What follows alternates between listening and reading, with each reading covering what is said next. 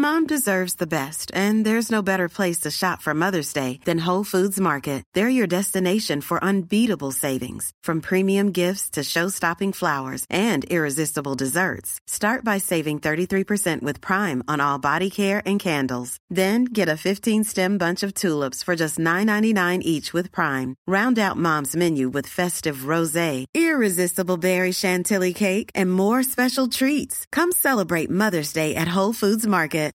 Millions of people have lost weight with personalized plans from Noom. Like Evan, who can't stand salads and still lost fifty pounds. Salads generally for most people are the easy button, right? For me, that wasn't an option. I never really was a salad guy. That's just not who I am. But Noom worked for me. Get your personalized plan today at Noom dot com. Real Noom user compensated to provide their story. In four weeks, the typical Noom user can expect to lose one to two pounds per week. Individual results may vary. Hi, I'm Daniel, founder of Pretty Litter. Did you know cats tend to hide symptoms of sickness and pain? I learned this the hard way after losing my cat, Gingy. So I created Pretty Litter, a health monitoring litter that helps detect early signs of illness by changing colors, saving you money and potentially your cat's life. Pretty Litter is veterinarian developed, and it's the easiest way to keep tabs on your fur baby's health right at home. Go to pretty litter dot com and use code ACAST for twenty percent off your first order and a free cat toy. Terms and conditions apply. See site for details. Välkomna tillbaka till podden Utan dig med mig Emily och mig Alexandra. Det här är en podd som handlar om förluster och framförallt förlusten av våra barn. Vi kommer att prata osensurerat och öppet från våra hjärtan, vilket kan göra att innehållet väcker mycket känslor. Alla sörjer olika och det finns inget rätt eller fel. Men risken finns därför att någon kan ta illa upp. Men vi hoppas att våra lyssnare inte ska ta illa upp på något sätt.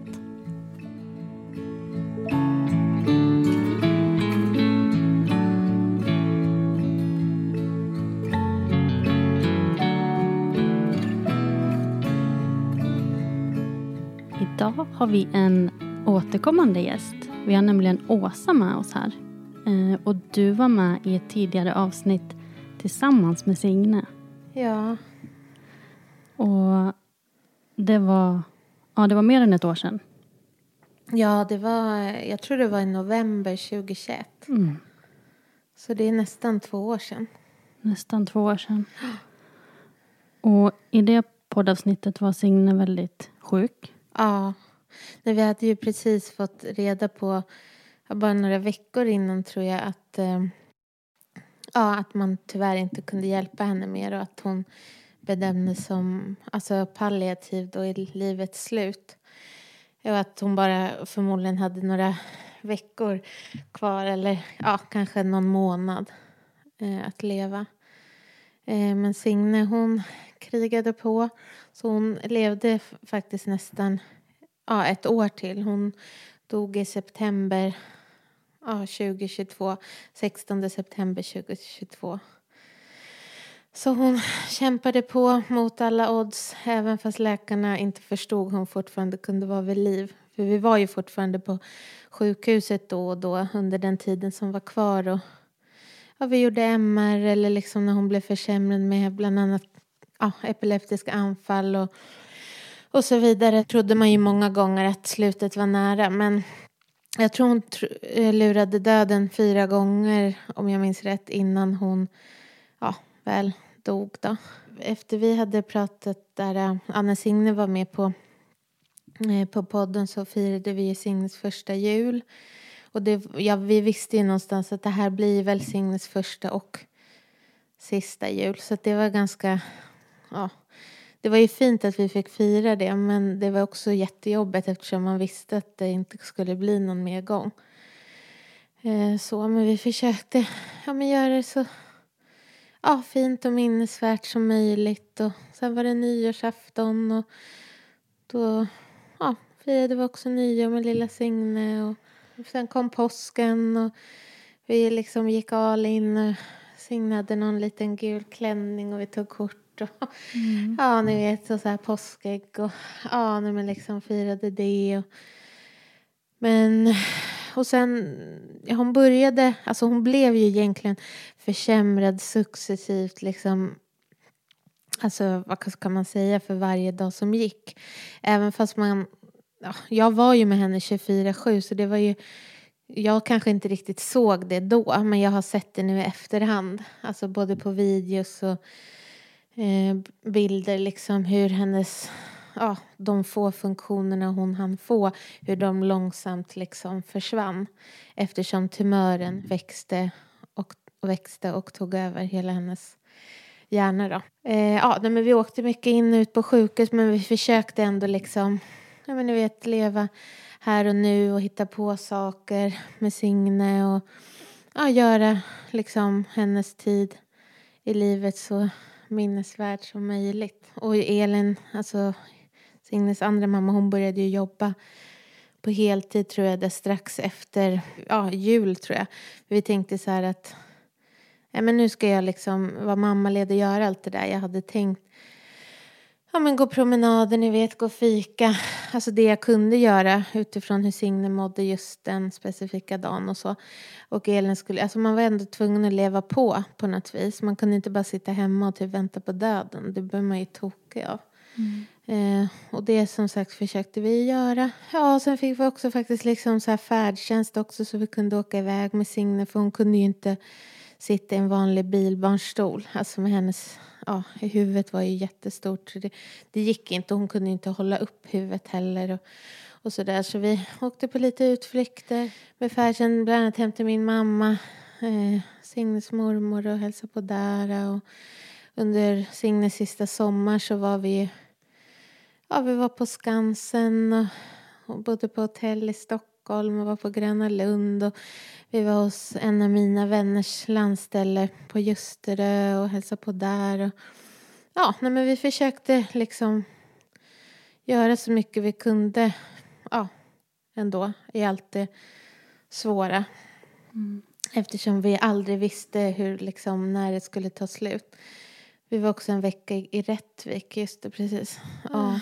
Så man hade alltid med sig liksom hennes akutläkemedel och det var sug och syrgas och Eh, ja, hade också ett papper som var så här dödsfallsintyg, men det var med ifall vi skulle vara på någon annan plats, att liksom, ja, det var förväntat, men det, man hoppades ju inte att det skulle hända liksom när man var på, på väg någonstans, men där kunde man ju inte veta, för läkarna sa ju hon kan dö imorgon, om en vecka, om några månader, ja, det var ingen som kunde svara på det när det skulle ske liksom. Men Signe hade en väldigt ovanlig hjärntumör. Ja, precis. Man trodde ju när Signe levde att hon med största sannolikhet hade ett teratom. Och det är ju en sorts hjärntumör. Eh, sen är ju alla liksom teratom olika ändå. Alltså, ja, men hur stor tumören är. Är, den, liksom, är det massa blodkärl i den? Vart i hjärnan sitter den? Och så vidare, som bedömer hur man ska kunna behandla den. Och i Signes fall så var det ju typ, ja, det var omöjligt för att den, den, var så, den, alltså den var så fullproppad med de här blodkärlen och var så stor och satt så centralt. Så att det var liksom, de kunde inte göra någonting. Man hade ju en liten, liten förhoppning om att den skulle kanske liksom själv dö vissa delar och så vidare. Att man kanske skulle kunna göra någonting när hon hade fyllt tre månader. Men det blev ju aldrig tyvärr aktuellt. Eh, så att, eh, ja... Men sen så när vi hade bestämt också att den dagen Signe går bort liksom, att vi ändå ville göra en obduktion. För att, alltså för det första att det var så himla ovanligt. Och också att, ja, men man verkligen skulle få svar på vad det exakt var. Alltså är det här ärftligt eller kan man göra någon typ forskning, alltså hjälpa andra i framtiden, så ville vi ändå liksom göra det. Så att det gjordes när Signe hade gått bort, och då fick vi ju svaren att det inte var ett teratom. Vilket, ja, blev ju lite chock sådär först. För då tänkte jag, men gud, vadå, kunde de ha typ hjälpt henne då? Eller vadå? Men då sa läkaren att hon hade någonting som heter gliom. Men det hade inte gjort någon skillnad. Alltså, nu var tumören så himla stor. Och den var liksom, som sagt, fullproppad med blodkärl och satt centralt. Så det hade ändå inte liksom, ja, gjort någon skillnad för utgången. Och då får man ju helt enkelt lita på det. Men det är klart att det blev en chock och bara så här, men vadå, ni sa ju att det var teratom och nu är det helt plötsligt ett gliom, eller liksom kunde ni ha räddat henne eller alltså så. Men de, vi fick ett Samtal sen med en barnonkolog och Signes läkare som var barnneurolog. De förklarade lite mer ingående och sådär att det hade inte liksom spelat någon roll i Signes fall. Så, att, så det var det det var och ja, vi frågade även liksom det här med ärftlighet och de sa att det, det här var bara ren och skär otur. Att det bara, bara slumpen, bara liksom sådär. Eftersom vi ja, funderade... Kanske att försöka då, när Signe hade gått bort och sådär, att försöka få ett barn till. Liksom. Så då vill man ju veta så här, ah, men är det ärftligt? Om det är ärftligt, kan man kolla det på något vis? Ja, ah, ni vet sådär. Mm. Så att man vet liksom, hur man ska gå vidare. Mm. Och så, men ja. Men... Det var inte aktuellt för er att uh, försöka skaffa fler barn medan Signe levde? Eh, nej, det, eftersom, det är ju lite, eftersom vi lever ju i ett samkönat eh, relation så var ju det lite mer komplicerat. Eh, så så att, nej, nej, det blev liksom, det var så himla mycket med Signe där och du vet hit och dit och nära döden och ja, gud. Så att det, nej... Nej, det var inte det faktiskt. Mm. Och först hade de ju sagt där, alltså i början att, alltså innan hon ens föddes, att hon kanske dör typ när vi tar ut henne med kejsarsnitt. Och sen överlevde hon och sen så sa de efter tre månader att hon kommer nog bara leva några veckor, någon månad. Ja, och sen så levde hon längre liksom en... Eh, och det är vi tacksamma för. Vi fick ännu mer minnen med lilla Signe. Men ja, nej, men det fanns inte riktigt tid för det. Mm. För det är också... Ja, det beror ju på hur man gör när man vill ja, försöka få ett, få ett barn som samkönat par. Men ja, det är ju mycket ut, rodderier med det liksom. Mm. Också en, ja. Mm. Om man kanske lever hetero. För alltså, fast hetero kan ju också få hjälp av vården. Men ja, ni förstår vad jag menar. Mm, jag förstår. Ja, sådär. Men nu när vi spelar in ja. Så är det ju speciellt på många vis. Mm. För när vi spelar in det här så är det tre dagar innan... årsdagen för när Signe dog. Uh-huh. Du är väldigt höggravid. Uh-huh. Och, uh-huh. Ja. Men det är mycket tankar och känslor och uh, gud. Sånt. Jo, men... Så du blev ju ändå gravid väldigt snabbt efter att Signe dog. Ja, uh, men jag, jag räknade, tänkte på det där idag. Uh, och det var fyra månader efter Signe hade gått bort som vi fick reda på att vi var gravida. Mm. Så... Ja, nej, men det är jag ju otroligt tacksam över att, att det gick. För det kan man ju aldrig veta liksom, om, man, ja, men om man kan bli gravid igen och sådär. Liksom. Sånt vet man ju inte. Sen är inte jag purung längre. Alltså, jag menar, jag fyller ändå trettiosju i år. Och, ja, men man vet ju inte sånt där. Så att, eh, jag är jättetacksam. Alltså, vi är jätteglada att det gick. Att, att ja, man kunde det. För det, som sagt. Det vet man ju inte. Så att, ja, jag är i vecka trettioåtta nu. Mm. Mm. Så det är det, verkligen höggravid. Ja, precis. Nej, men det känns jätteroligt såklart och sådär. Eh, men det är klart att den här graviditeten också har varit väldigt fylld, alltså väldigt orolig på ett helt annat sätt än när jag var gravid med Signe. Efter allt man har gått igenom liksom. Och, ja, men också första året efter ett Signe gick bort, liksom att sörja henne samtidigt som man väntade ett till barn. Ja. Och man har varit med om det värsta, om att ens barn tidigare har dött. Då, det blir ju mycket blandade känslor. Kommer det här barnet klara sig? Eller varför fick Signe inte leva? Varför inte hon här nu? Ja, mm. Så att det är mycket, mycket sånt. Men man får leva på och... Ja, göra det bästa liksom. Mm. Det går inte att göra så mycket annat liksom. Ja, man får leva livet medan man kan. Mm. Mm. Mm. Men är du orolig för att bebisen i magen ska ha samma sjukdom som Signe? Eh, ja, det var jag nog mest kanske i början och sådär. Men de har ju sagt hela tiden att det här som hände Signe, det kommer inte liksom. Alltså chansen att det händer igen, den i princip obefintlig. Att det var så himla ovanligt. Så att, ja, Men jag har ändå ibland tänkt att ja, men det kanske händer visst igen. Det här kanske är något sådant nytt fenomen. Men liksom så, sen vet man ju så mycket annat som man har liksom... Ja, men när man har hamnat lite i den här, vad ska man säga, ja, men världen med att man har förlorat ett barn, man har träffat andra liksom föräldrar och hört om mycket olika ovanliga sjukdomar, att man kanske tänker på sådana saker, eller ja, men ni vet, saker som kan hända med, med ens barn. Så att jag har nog varit orolig för lite allt möjligt.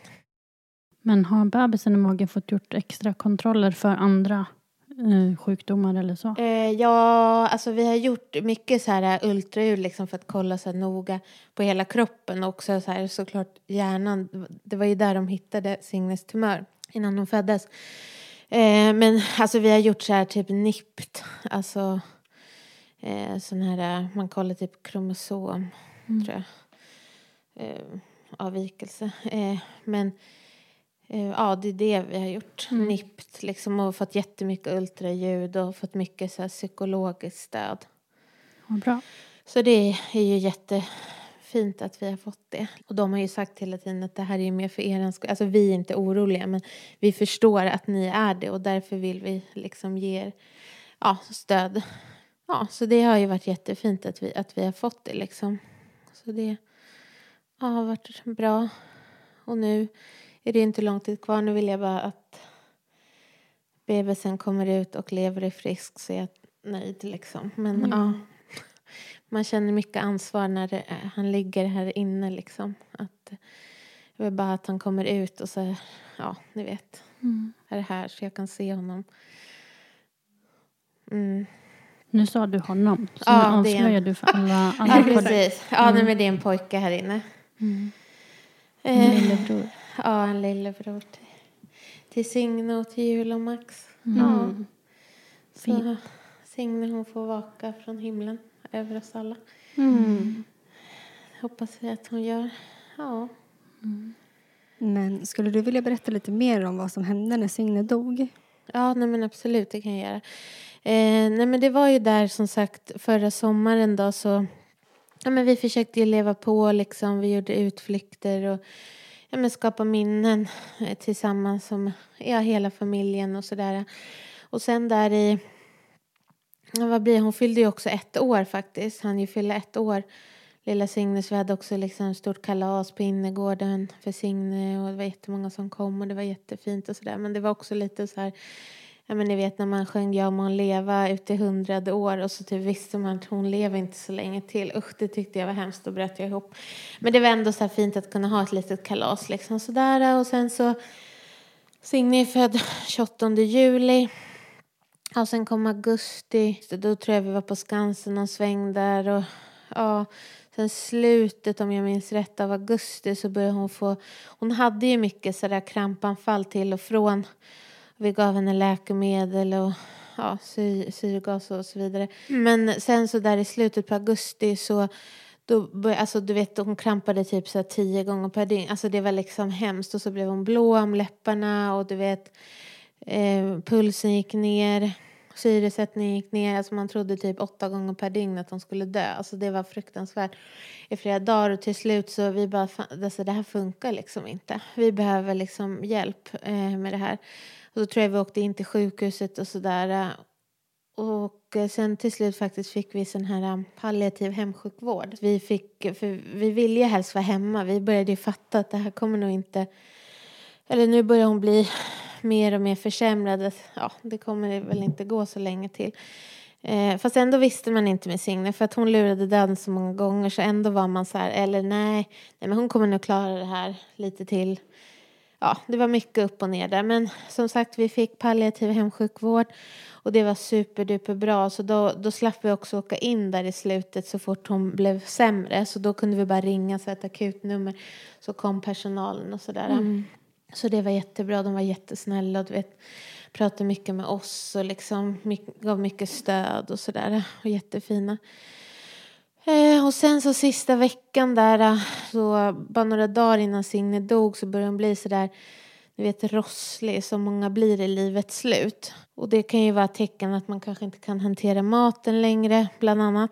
Så då började man, liksom hon fick medicin mot rosslet. De satte även in en sån här pump, eh, vad heter det, Nike-pump, som det var en liten slang under huden som pumpar in så här mediciner kontinuerligt. Och det hjälpte även mot de här fruktansvärda krampanfallen hon fick. Mm.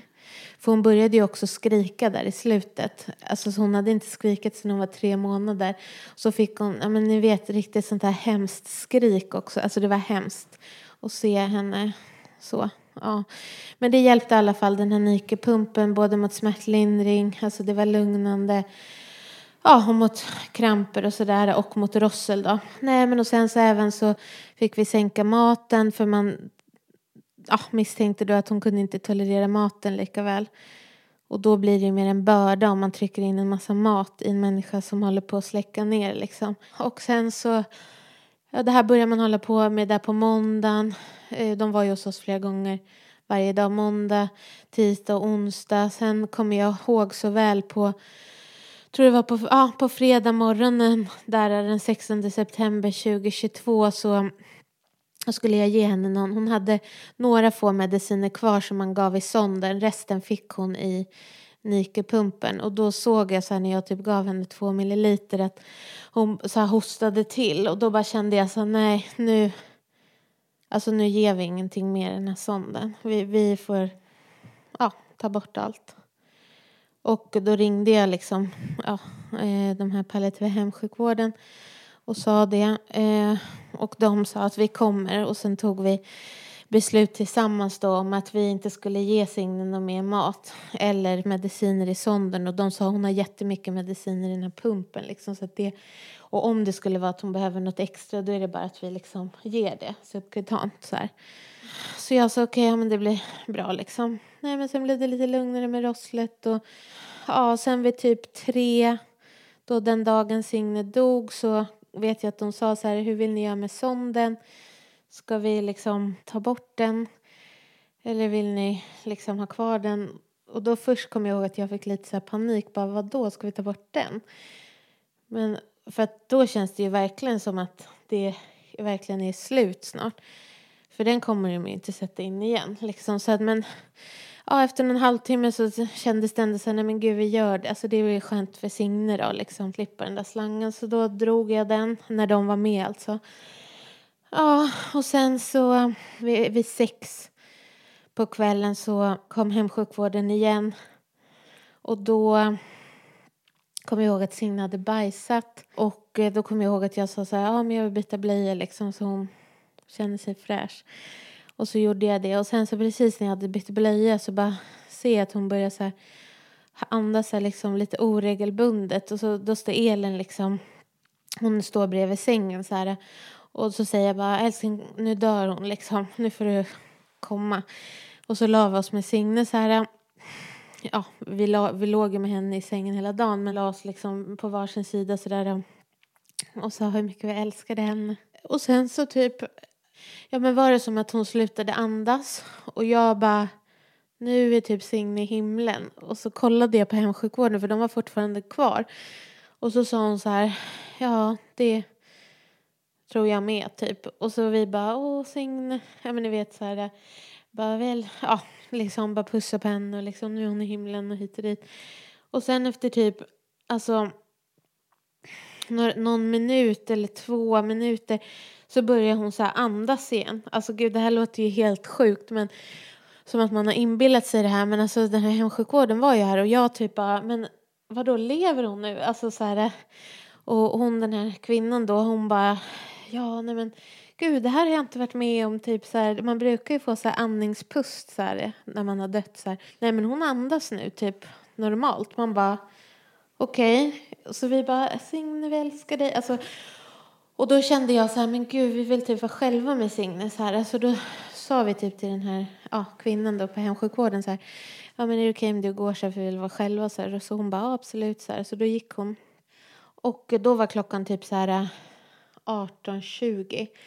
Och sen så låg vi där med Signe och bara så här, du vet, ni vet bara pussa på henne och liksom hon hon andades ju typ lite normalt, men sen började det igen, ni vet det här onormala och andningsuppehåll och, och vi bara sa, det är okej att släppa taget älskling och du har kämpat tillräckligt och vi älskar dig och bla bla bla. Ja, och sen så där liksom runt arton fyrtiotvå så ser vi på Signe så här, hon var ju förmodligen, hon blev ju förmodligen blind där i slutet eftersom den här hjärntumören hade liksom tagit över hela hjärnan. Men då såg jag hur liksom hennes ögon så här, Elin låg på vänster sida, vet, hennes ögon bara så åkte mot vänster och där låg Elin och sen åkte de mot höger mot mig och sen tittade hon rakt fram och så tog hon sista andetaget och sen blev hon alldeles vit. Och ja, hon dog ju där, där liksom. Ja, men hon var, ja, det var allt det här ni vet, så hon hade ju varit väldigt blå liksom så där de senaste dagarna och ja, men det bara försvann och hon blev alldeles så här, ja men vit som en liten docka och liksom, ja gud, ja men så det var så det blev, men i alla fall så, ja det var ju väldigt så här hemskt, men det var ändå så här, ja fint på en vis att hon ändå lugnt somnade in så här, för jag hade varit så rädd att hon skulle typ få en, jag vet inte, typ plågas till döds eller något sånt. Få mm. någon akut hjärninklämning eller det hade de ju sagt vid något tillfälle att man kunde få. Ja. Men hon hon såg ändå så här väldigt fridfull ut och ja, vi var där med henne och liksom. Hon tittade på er. Ja, eller ögonen gick i alla fall mot mm. delen och sen mot mig. Så det kändes som att hon på något sätt så här bara, nu drar jag typ. Mm. Eh, och också att vi typ först trodde att hon ja, men dog. Och sen började hon mm. helt plötsligt andas. Det var som att hon ville typ vara själv med oss. Ja, mm. det är kanske inbildning. Men jag ville i alla fall tro det. Mm. Nej, men det blev ändå ja, så fint det kunde bli. I allt sorgligt. Liksom att det gick lugnt till. Ja, men vad skönt ändå att kunna luta sig tillbaka lite på att det ja. inte blev alltså, väldigt... Eh... Ja. akut eller vad man säger ja. att det blev så ja. det som du var rädd för ja, att, du, att du slapp det mm. ja men exakt så det nej men det var ändå men det blev fint.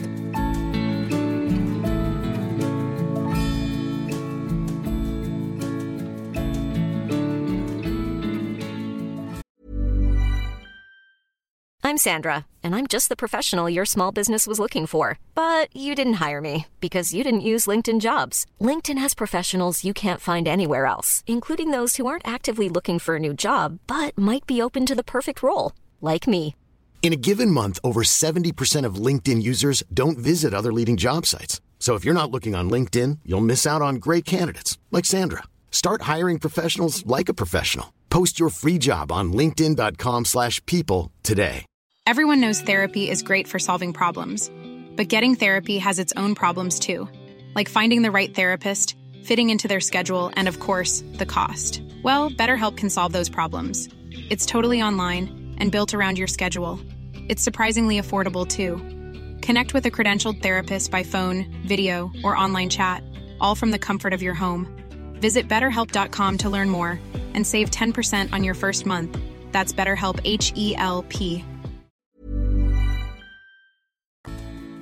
Sen när hon hade liksom dött och ringde vid hemsjukvården och så här sa att de kunde komma.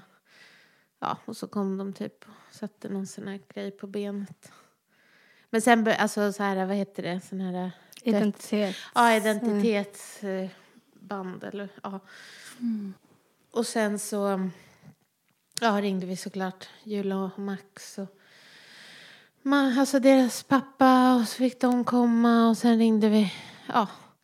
av våra nära och kära som fick komma och ta farväl. Men vi hade också, vi hade kvar henne hemma över natten. För det var ingen stress liksom in. Så vi sov med henne i sängen. Ja, man sov inte så himla mycket. Men det kändes ändå fint liksom inte behöva stressa in någonstans. Och ja, hade vi Signe där. Och sen dagen efter åkte vi till ja, patologen. Och... Eh, lämnade där, men det var ändå jag hade haft så mycket, jag vet att jag tog upp det i det här förra poddavsnittet att jag tänkte så här, herregud ska man åka och lämna sitt barn på patolog, alltså det där hade jag sån oro för att, det, att jag skulle få panik. Men alltså det är klart att det var ju hemskt när vi gjorde det. Men på något sätt så kände jag att hon inte är kvar. Alltså så här, jag pussade ju på Signe liksom, hennes kropp. Men det var som att nu hade hon flugit iväg. Så att det, det är klart det var jobbigt att gå därifrån. Men jag visste också att jag skulle få se henne en sista gång. Ja, efter adoptionen. Men ja, det var ju helt... Ja, ändå jättejobbigt såklart att gå därifrån och bara... Jaha. Mm. Ska vi gå hem till... Ja, utan Signe liksom. Eh, men ja. Sen fick vi som sagt... De gjorde ju obduktion där. Och sen efter någon vecka så fick vi träffa henne igen. Och liksom, ni vet, lägga henne i kistan. Och göra så här mysigt och gosigt. Och... Ja, vi la lite så här smycken och bilder och gosedjur och, och sådär. Hade du tänkt mycket på sånt innan hon dog? Jo, men jag, jag hade nog... Jo, men det hade jag. Eh, och tänkt lite så här vad hon skulle ha med sig och sådär. Hade jag tänkt. Men det var lite som tillkom sen när hon hade gått bort då. Och sen mm. fick jag något så här... Alltså jag började ju sy lite kläder, Signes kläder. Där i, alltså... Ja, i slutet av Signes liv så började jag sy kläder åt henne. För det var både för att det var väldigt mysigt att göra det. Och plus att hon så lätt fick ju så här trycksår av sömmar. Så då började jag liksom sy till henne. Och det var också lite terapi för mig i allting man gick igenom. Så att då fick jag ju där mellan att hon dog till att vi skulle lägga henne i kistan. Så ja, fick jag en ryck där och bara nu ska, måste jag sy hennes sista pyjamas. Och så gjorde jag liksom det som något så här projekt. Och det kändes så bra att göra det också. Så sen när vi fick se henne i, ja, i, på patologen igen och lägga henne i kistan så liksom klädde jag på henne den där lilla pyjamasen och la den här lilla ja, huvudduken på hennes huvud som hon alltid hade också när hon levde. Och liksom, ja, sådär. Så att, ja, jag hade funderat lite innan vad jag skulle göra med det. Jag gjorde lite annat också. Mm. Men tycker du att... Eh... Signes kropp hade förändrats mycket? Eh, alltså, ja, den var ju kall liksom. Men det var ju för att man ligger i typ en kyl där för att bevaras. Och sen så ja, hade ju, eftersom de hade tagit bort eh, jag tror att de hade tagit bort hela tumören så var ju hennes huvud liksom mycket lättare och så hade typ ögonen sjunkit in lite. Men det var ju för att man säkert hade tagit bort tumören. Plus att Signe, hon dog ju, hon hade ju alltid sina gulliga öppna ögon. Så hon hade ju inte slutna ögon när hon dog. Så hon hade ju också öppna ögon när vi fick se henne efter en vecka. Och det var lite så här, men gud, hur kommer det vara? Men du vet, det, hade, det var jättefint. Man bara såg hennes ögon där. Mm. Så att det, det var lite förändrat. Men alltså inte som att man typ inte kände igen henne. Utan mer att det var... Ja, hon hade lite så här... Ja, hon var väldigt kall såklart. Och hade lite så här... Var lite blå på vissa ställen. Alltså på kroppen. Inte i ansiktet sådär. Och att ögonen var lite insjunkna. Men det var ju för att man hade tagit bort tumören. Och att huvudet var mycket lättare. Mm. De sa ju det att under obduktionen att... Eh, alltså tumören vägde över ett kilo. Mm. Och eh, sen hade hon typ så här... tre och en halv deciliter överflödig vätska. Så att jag menar... Ja, jag fattar typ inte. Alltså, jag kan också tänka då, hur kunde... Alltså, Signe var ett år och nästan två månader när hon dog. Alltså, hon levde med en tumör som var som ett typ mjölkpaket. Alltså, mm. jag fattar inte hur hon... Ja, hon... Hon kämpade på, lilla Signe. Mm. Så att, ja... Nej, usch, dumma tumör. Men var du inte rädd för att se hur hon skulle se ut efter obduktionen? Jag tänker mer på där de liksom har snittat och så, eller? Hade ja. de sagt någonting om det? Jo, nej, fast jag har faktiskt... Alltså eftersom jag själv är sjuksköterska så har jag... Jag har inte varit med på en adoption, men jag vet ju att man skär upp liksom buken upp till bröstet. Så att jag hade ju redan föreställt mig att hon skulle ha som ett R här. Liksom att man skulle ha sitt där och att... Hon skulle ha ett ärr typ i huvudet. Ja, så att jag... Men jag är inte så himla känslig heller. Nej. Elin tyckte nog det var jobbigare. Eller hon tyckte att det var jobbigare. Men mm. jag är ganska sådär... Jag har sett mycket i mitt jobb. Och så att, sen var det ju såklart helt annorlunda att se sitt eget barn. Alltså så är det ju. Men jag jag tyckte inte att det var särskilt liksom...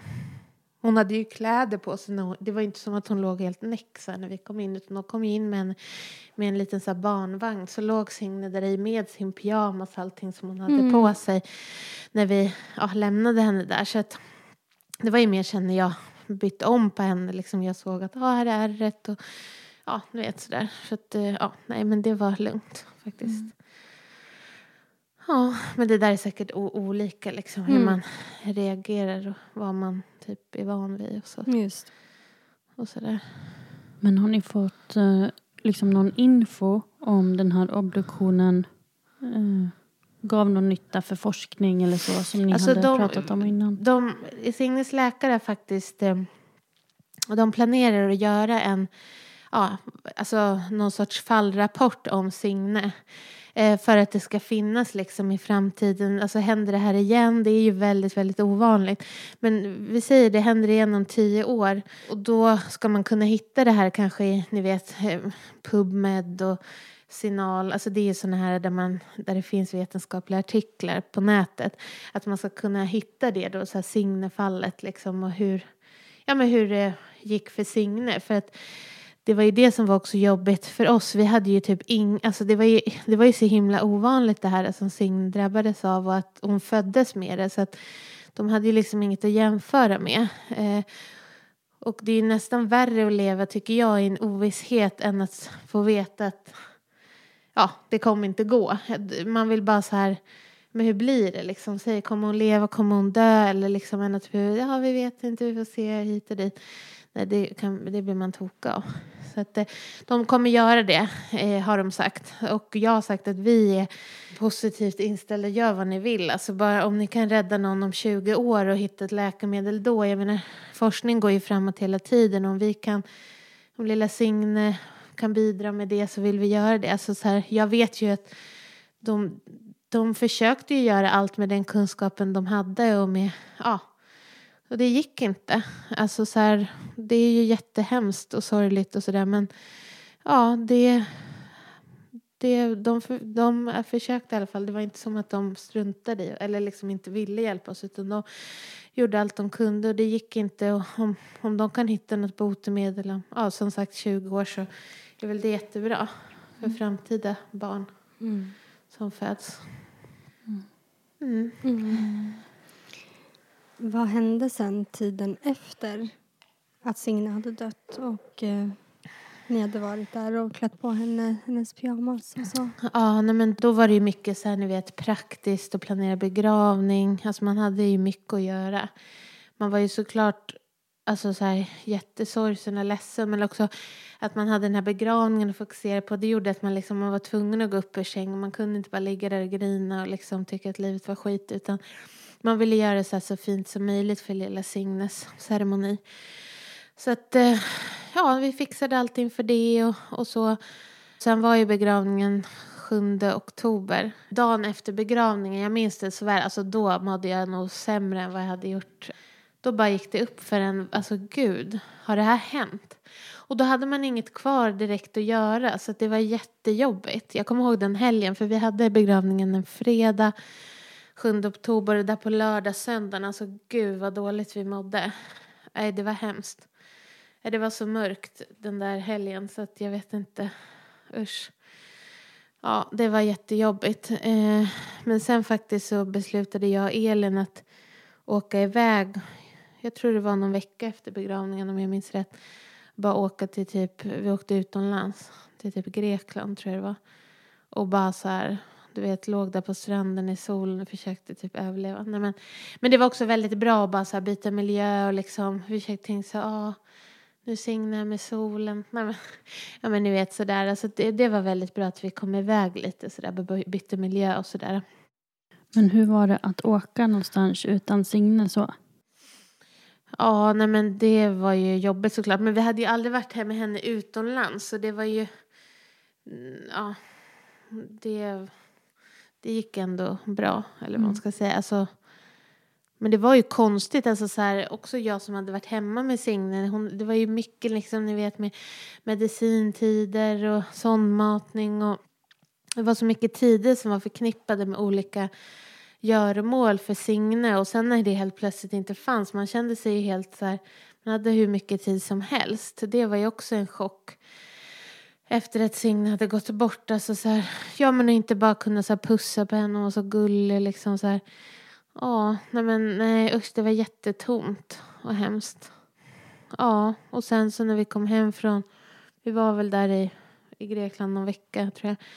Då kom vi hem och jag tror Elin började väl lite, lite lätt att jobba då. Liksom för, ja, eh, för det var ett sätt för henne att bearbeta allt som hade hänt. Men jag valde ändå, jag kände inte att jag var redo liksom, att gå tillbaka och jobba eh, än. Så att jag blev sjukskriven. Och bara försökte så här...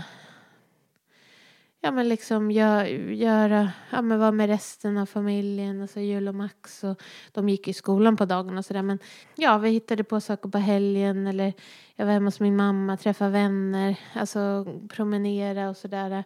Jag hade ju också varit med Signe liksom tjugofyra sju sedan hon föddes.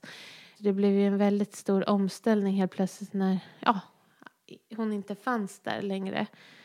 Nej men så att, men jag var väl sjukskriven där i typ knappt tre månader på heltid.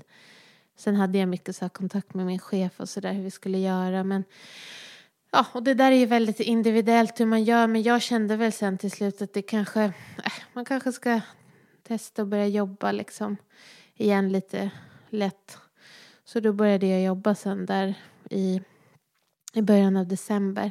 Och jag jobbar ju liksom med att ta hand om människor. Så det var ändå så här... Ja, jag tyckte ändå det funkar rätt bra. Alltså så här... Det var liksom lite läkande också att få ta hand om andra när man själv hade varit med om något svårt. Så jag började lite på femtio procent och sen sjuttiofem procent. Och ja, sen gick jag på, på hundra efter ett tag. Men ja, jag tycker ju mycket om mitt jobb. Så det var ändå bra för mig att få lite rutiner igen, ni vet. Och, mm. Ja, men socialt med arbetskollegor och sådär och... Men jag var ju väldigt sådär öppen. Där är ju alla också väldigt olika. Men, och jag sa det också till min chef innan jag skulle återgå i arbetet. Att jag, jag vill inte att folk går runt och typ tassar på tå och inte vågar fråga. Alltså för jag vill, kommer vilja prata om Signe. Sen vet jag att jag inte kan sitta och babbla om henne tjugofyra sju på jobbet. Men jag kommer vara öppen med vad som har hänt och liksom... Ja, ni vet liksom, bara för att Signe är död så betyder inte det att jag inte kommer prata om henne mer, utan hon är fortfarande mitt barn, även fast hon är i himlen. Så att det blev ju mycket, det var ju mycket nya arbetskamrater när jag kom tillbaka till jobbet och som, ja men ni vet, kanske liksom fråga, ah, hur länge har du jobbat här och hit och dit, och man fick liksom, ja, dra det här, ja nej men jag fick barn, så bara, åh gud vad kul, hur gammal är hon eller han, så bara, ah, nej men hon... Fick en hjärntumör och dog. Nej, men liksom, och du vet, alla blev alltid så här lika chockade. Jag förstår det. Men jag vill ändå berätta om det. Och jag visar bilder på lilla Signe. Liksom. Jag är stolt över henne. Jag kommer aldrig sluta prata om henne. Mm. Ja, men jag tyckte ändå att det gick bra. Alltså, alla var typ väldigt så här, bara snälla och lyssnade. Alltså, alltså typ om man åt frukost eller något. Det var inte som att jag stod och babblade bland patienterna. Men ja, ni vet liksom. Ja. Det var ändå väldigt fint. Man fick ett gott emottagande när man kom tillbaka efter någon mm. sån här svår sak. Liksom. Eh, som det ändå är att förlora sitt barn. Det är ju fan det värsta som kan hända. Liksom. Mm. Men har du jobbat på samma avdelning hela tiden? Ja. Men, ja så det har du gjort. Ja, precis. Jag jobbade ju på den avdelningen när jag blev gravid med Signe. Och sen så liksom... Ja, men sa jag hej då till alla. Nu ska jag gå och vara mammaledig. Och sen blev liksom Signe... sjuk i magen och, och sen var jag hemma över, ja det blev nog totalt ett och ett halvt år jag var hemma. Och sen kom jag tillbaka och då hade jag liksom förlorat henne. Ja. Så det var ju lite speciellt. Men de allra flesta visste ju om det, så det var ju ingen som bara, åh hur har det gått med, med barnet? Alltså som inte visste, alla visste ju att Signe hade gått bort. Mm. Mm. Och sen blev jag gravid där i januari och varit mycket med det och oro, och så har man saknat Signe och liksom, sen bara, ja, nu är det ett år sedan Signe dog, nu kommer en liten baby, ja, livet är bra, ja, sjukt eller vad man ska säga, mm. Mm. Men man får leva på och vara tacksam för att man lever, så känner jag bara. Och ja, pratar ni mycket om Signe hemma?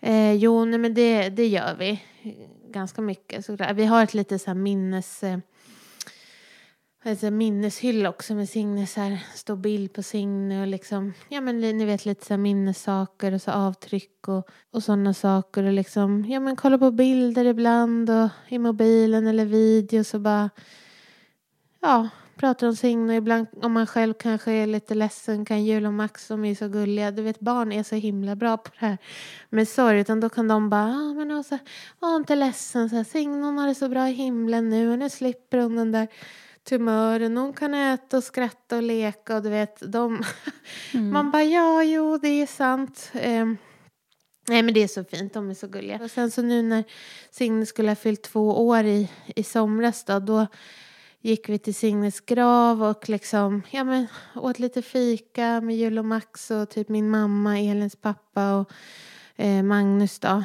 eh, Signes gudfar, och bara, ja men, fikade och pratade om Signe och minnen och sådär. Och ja, det var ju också jättejobbigt såklart. Man bara, fan, går vi till en grav här till Signe? Hon skulle ju varit här och fyllt två år. Ja, det är ju så makabert. Men, men det blev ändå en fin dag. Även fast det var tungt och svårt och sorgligt. Mm. Och många tårar, så var det väldigt fint ändå. Så.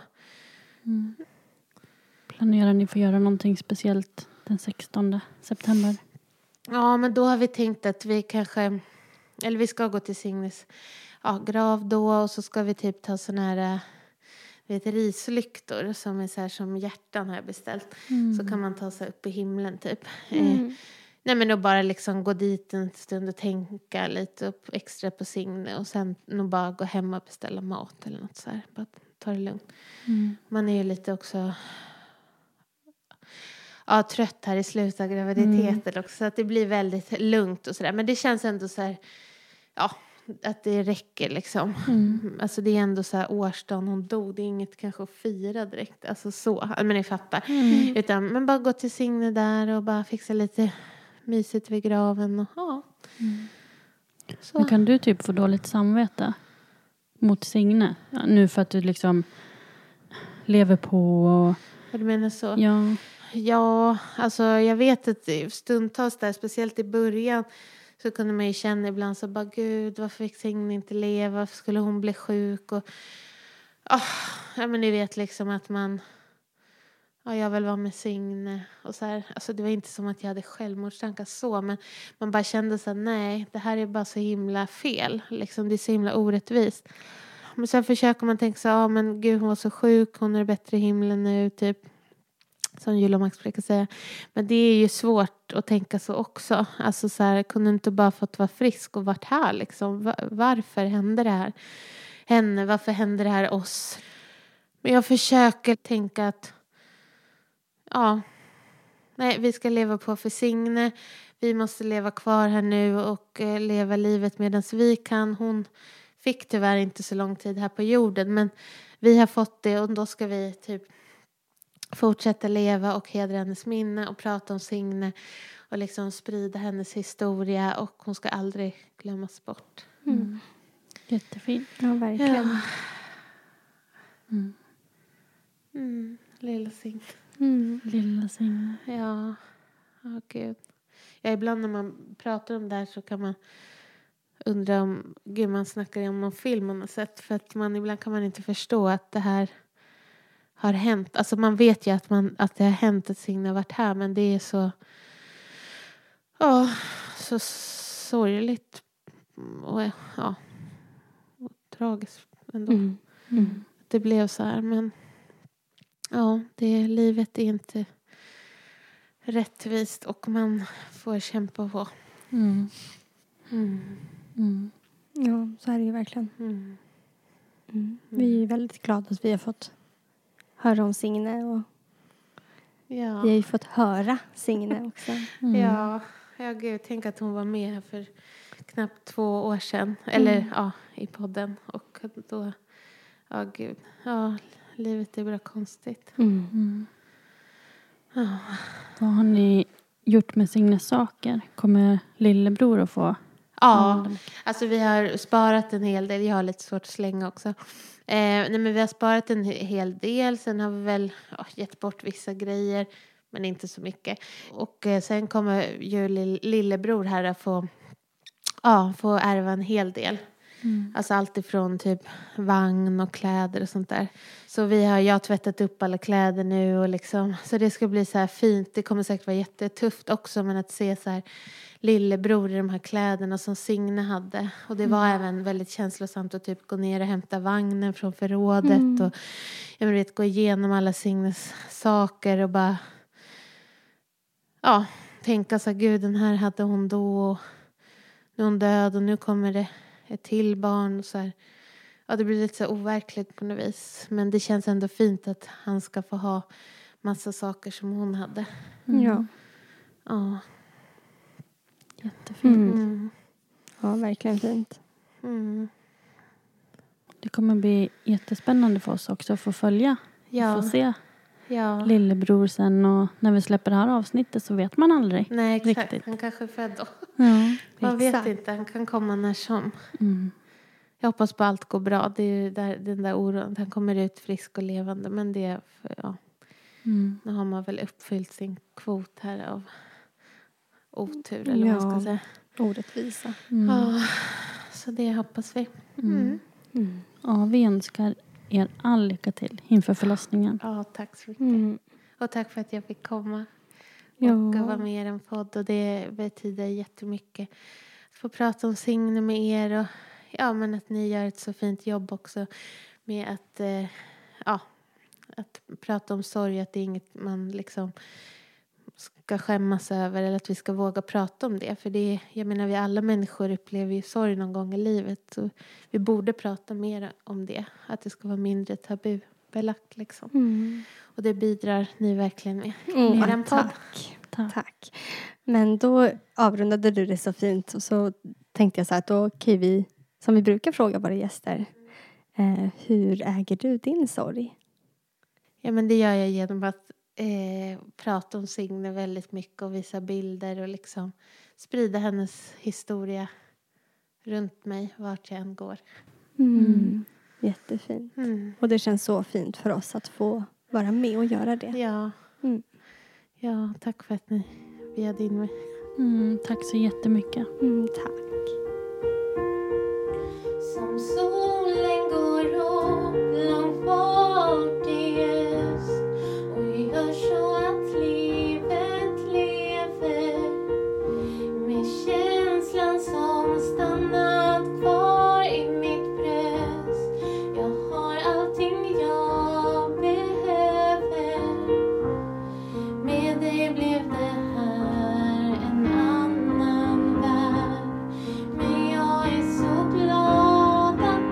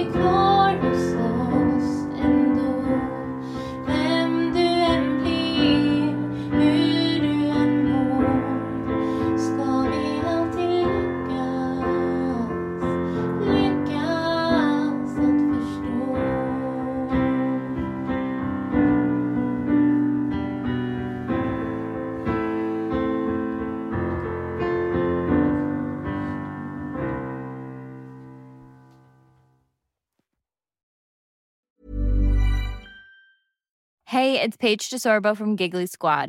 High quality fashion without the price tag. Say hello to Quince. I'm snagging high-end essentials like cozy cashmere sweaters, sleek leather jackets, fine jewelry, and so much more. With Quince being fifty to eighty percent less than similar brands. And they partner with factories that prioritize safe, ethical, and responsible manufacturing. I love that. Luxury quality within reach. Go to quince.com slash style to get free shipping and three hundred sixty-five day returns on your next order. Quince.com slash style.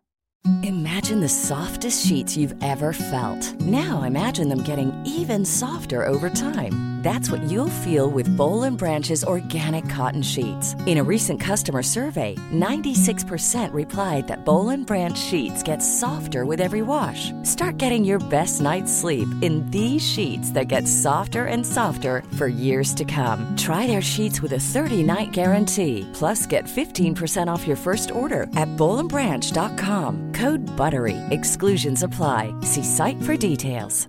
Hi, I'm Daniel, founder of Pretty Litter. Did you know cats tend to hide symptoms of sickness and pain? I learned this the hard way after losing my cat, Gingy. So I created Pretty Litter, a health monitoring litter that helps detect early signs of illness by changing colors, saving you money and potentially your cat's life. Pretty Litter is veterinarian developed, and it's the easiest way to keep tabs on your fur baby's health right at home. Go to pretty litter dot com and use code ACAST for twenty percent off your first order and a free cat toy. Terms and conditions apply. See site for details.